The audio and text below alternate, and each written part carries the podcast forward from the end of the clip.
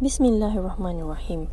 Assalamualaikum dan selamat pagi, selamat tengah hari, selamat malam kepada semua ibu ayah yang sedang mendengar audio kali ini. Hari ini kita nak bercerita mengenai sifat karakter anak dominan honeybee. Sifat pertama adalah lemah lembut. Ya, ini adalah karakter yang sangat jelas dalam personality honeybee mereka kelihatan lebih tenang, lebih cool daripada karakter-karakter yang lain. Jika terjadi sesuatu, mereka selalunya memilih pendekatan memerhati lama untuk memahami. Jika sedang menyiapkan sesuatu kerja pula, mereka akan melakukan dengan teliti. Sungguh berhati-hati, tidak kelang kabut dan pastinya dengan cara yang paling selamat jika berbuat silap sekalipun, mereka akan diam. Berfikir cara untuk membetulkannya semula. Tidak pula terjerit-jerit, menyatakan kekecewaan ataupun menangis. Nampak lemah kan? Tapi sebenarnya hati mereka ni sangat tabah. Sifat honeybee yang kebiasaannya selalu menggunakan intonasi rendah dan lembut dalam perlakuan dan percakapannya membuatkan dia ni sangat disenangi ramai. Orang lain juga sangat selesa berkawan dengannya. Mereka selalu kelihatan cool, bersahaja dan kadang-kadang nampak seperti blur. Tapi sebenarnya tidaklah kerana itu karakter dominan yang paling utama mereka. Sentiasa santai dan relax saja. Walaupun dalam situasi kalut, susah benar kita nak nampak mereka gelabah. Kadang-kadang ibu bapa memang boleh naik geram juga tengok anak honeybee ni. Dikatakan slow. Namun, kalau kita faham sifat lembut karakter ini, sebenarnya otak mereka sedang menerima satu persatu maklumat untuk dizahirkan dengan cara paling tersusun dan kemas. Perlahan tapi menyeluruh. Anak kita yang mempunyai karakter ini bukan saja lembut percakapannya, juga pembawakan dirinya. Susah kita nak lihat anak honeybee ni kasar dengan sesiapa. Lebih-lebih lagi dengan orang yang dia sayang. Adik-beradik, saudara mara, kawan-kawan, kaum keluarga. Bercakap sopan, berjalan gemalai, buat kerja halus. Pendek kata, semuanya menyenangkan hati. Ada masa juga memang ibu ayah rasa macam Alahai Selalu betul lah anak kita seorang ni. Janganlah begitu ibu ayah. Kerana karakter mereka ni sememangnya Bersopan santun perlahan dan bertenang. Bayangkan betapa bahagianya jika kita mempunyai ketua di pejabat yang sangat bijak namun lemah lembut bahasanya. Tidak pula marah-marah, mudah memahami dan sangat membuatkan kita terinspirasi untuk bekerja lebih baik. Itulah bos karakter Honeybee. Kelembutan dalam karakter Honeybee ni memang penting dalam hidup dia. Kerana mereka ni sangat bijak menyelesaikan masalah dengan penuh empati dan disenangi semua pihak. Berfikir banyak tau sebelum bertindak. Kedua adalah group oriented. Honeybee biasanya akan lebih mudah bertindak dan dapat memaksimalkan potensinya bila bekerja dalam kumpulan. Menyiapkan sesuatu kerja atau tugasan bersama rakan-rakan menjadikan mereka lebih bersemangat untuk terus bekerja keras dan beri yang terbaik dalam pasukan. Apa contoh-contoh perkara yang Honeybee suka buat dalam berkumpulan? Brainstorming, pembahagian kerja, menyusun gerak kerja, membantu melaksanakan kerja. Menyampaikan secara detail bagaimana sesuatu perkara itu perlu dilakukan adalah amat penting untuk anak honeybee. Dalam sesuatu projek, dia biasanya akan lebih fokus pada cara melaksanakannya lebih daripada topik yang lain. Ya, mereka sangat suka bertindak dalam kumpulan. Ini akan buatkan dia lebih kreatif dan bersemangat. Sifat mudah bekerjasama sangatlah dituntut dalam Islam kerana ia adalah tunggak dan sebab utama cepatnya Islam itu berkembang. Dan kelebihan mudah bekerja dalam mana-mana kumpulan ni tak wujud pada semua karakter. Jadi, anak Hanibi memang istimewa.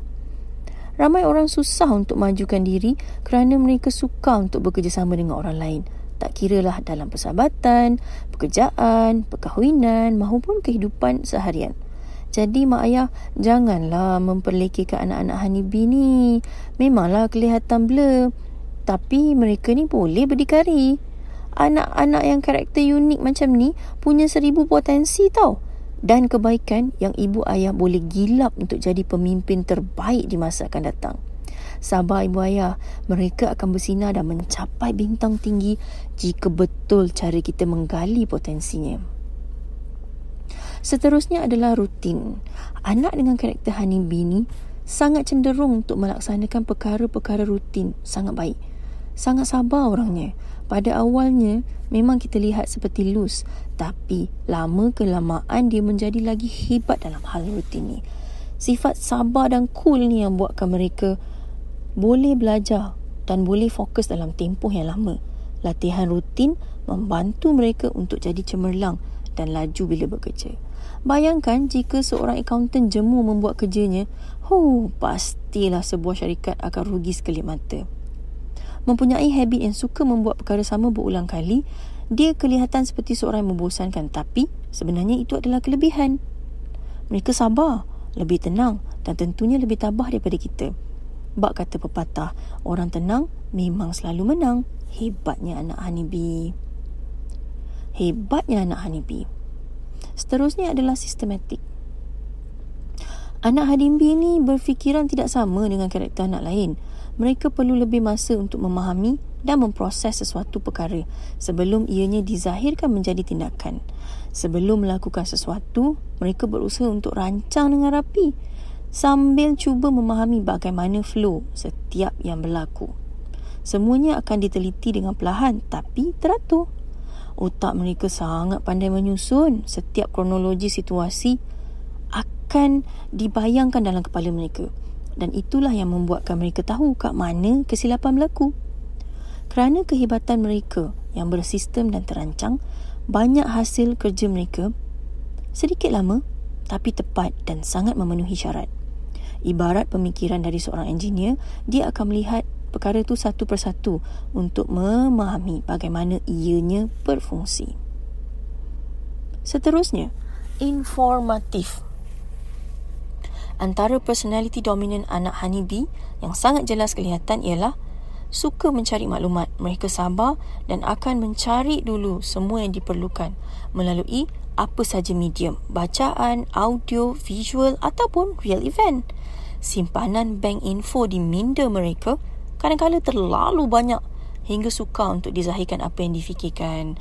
Jadi kerap kita lihat anak honeybee ni sedikit pendiam dari yang lain. Dia sebenarnya sedang berfikir. Info yang banyak perlu ditafsir satu persatu dan ayat perlu disusun. Sebaiknya agar tidak ada siapa yang tersalah erti dengan apa yang mereka ingin sampaikan.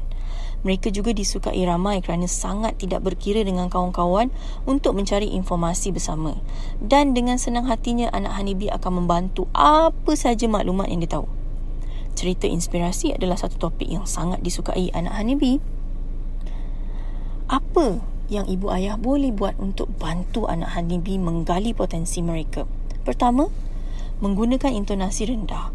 Melibatkan uh, kerja rumah, ayah ibu perlu beri arahan dengan cara yang paling lembut. Tidak perlu marah-marah ataupun tergesa-gesa. Mulakan dengan ayat pujian sebagai conversation starter dan tidak terus melompat ke arah ayat menyuruh secara tiba-tiba. Bercakaplah dengan elok dan lembut dengan anak honeybee. Dia akan lakukan dia akan lakukan kerja dengan cemerlangnya. Tanya semula jika dia faham arahan yang diberi dan tolonglah berikan masa, timeline dan tanya cukup ke tidak masa yang diberikan. Jika dia perlu lebih masa, janganlah push kesian anak honeybee biarkan dia tidak tergesa-gesa dalam melakukan perkara yang ingin dilakukan. Kedua, show don't tell. Jelaskan kepada mereka bagaimana ia perlu dilakukan. Bagus jika ibu ayah tunjukkan practicality bagaimana cara menyiapkannya. Jangan lupa beri arahan pada anak ni dengan keadaan yang paling bertenang. Tak perlu risau jika nampak seperti kita memberi ceramah pada dia. Dia sebenarnya suka mendengar lebih-lebih arahan atas perkara yang perlu disiapkan. Dia sangat suka. Bonus jika ibu ayah seorang yang berilmu, ceritakan detail fungsi sesuatu barang itu dan kenapa ia diperlukan ken- dan kenapa ia perlu dibuat step by step. Lagi best mak ayah cerita kesan kalau anak-anak tersilap buat step, terlupa ataupun termis salah satu step. Ia bantu mereka untuk lebih faham apa yang mereka perlu buat.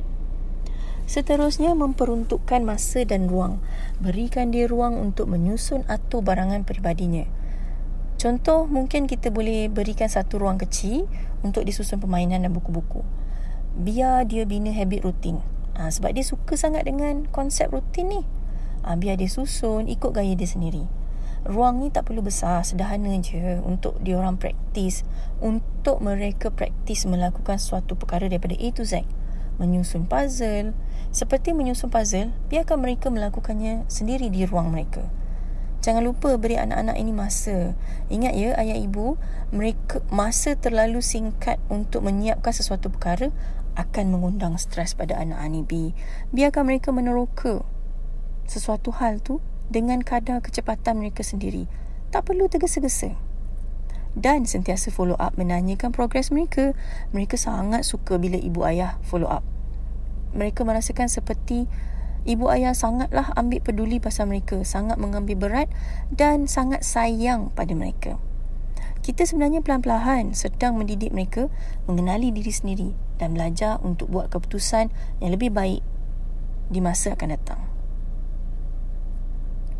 Seterusnya adalah list preparation. Senarai persediaan sangat pen- senarai penyediaan adalah sangat penting untuk anak Hanibi untuk dia untuk dia memahami bagaimana sesuatu perkara itu bersangkut paut dengan yang lain dengan perancangan yang dengan perancangan yang ibu ayah dokumenkan. Mereka lebih mudah faham arahan. Lebih nampaklah bagaimana cara sesuatu perkara tu nak buat. Dan mereka boleh uruskan expectation dengan baik. Dia akan kurangkan rasa kecewa anak Hanibi jadi sebelum beri tugasan dan pekerjaan bincang dulu. Bagi mereka list preparation dan bagi masa untuk mereka merancang. Ini dapat memberi peluang kepada mereka untuk berfikir, mencongak dan memahami. Tapi ibu ayah perlu bantu. Anak Hanibi ni perlu dibantu. Perlu melihat sokongan dan perlu dirutinkan sesuatu perkara supaya mereka mahir dalam hal tersebut. Last kali adalah inspiration talk. Mungkin kita rasa anak kita ni masih kecil tapi yang kita selalu tak nampak otak mereka ni sentiasa berfikir mengenai hal yang berlaku sekeliling mengenai hal yang berlaku di sekelilingnya. Tolonglah ibu ayah berikan extra story kepada anak Hanibi sentiasa masukkan cerita kejayaan orang-orang hebat terutamanya dalam Islam seperti kisah-kisah sahabat Nabi untuk menyuntik semangatnya. Anak Hanibi ni sangat sukakan kisah-kisah sirah Nabi.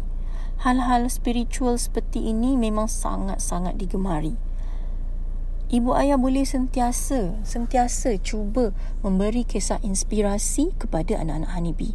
Kisah-kisah ceramah, hal-hal yang berkaitan dengan keagamaan adalah perkara-perkara yang sangat anak Hanibi sukakan.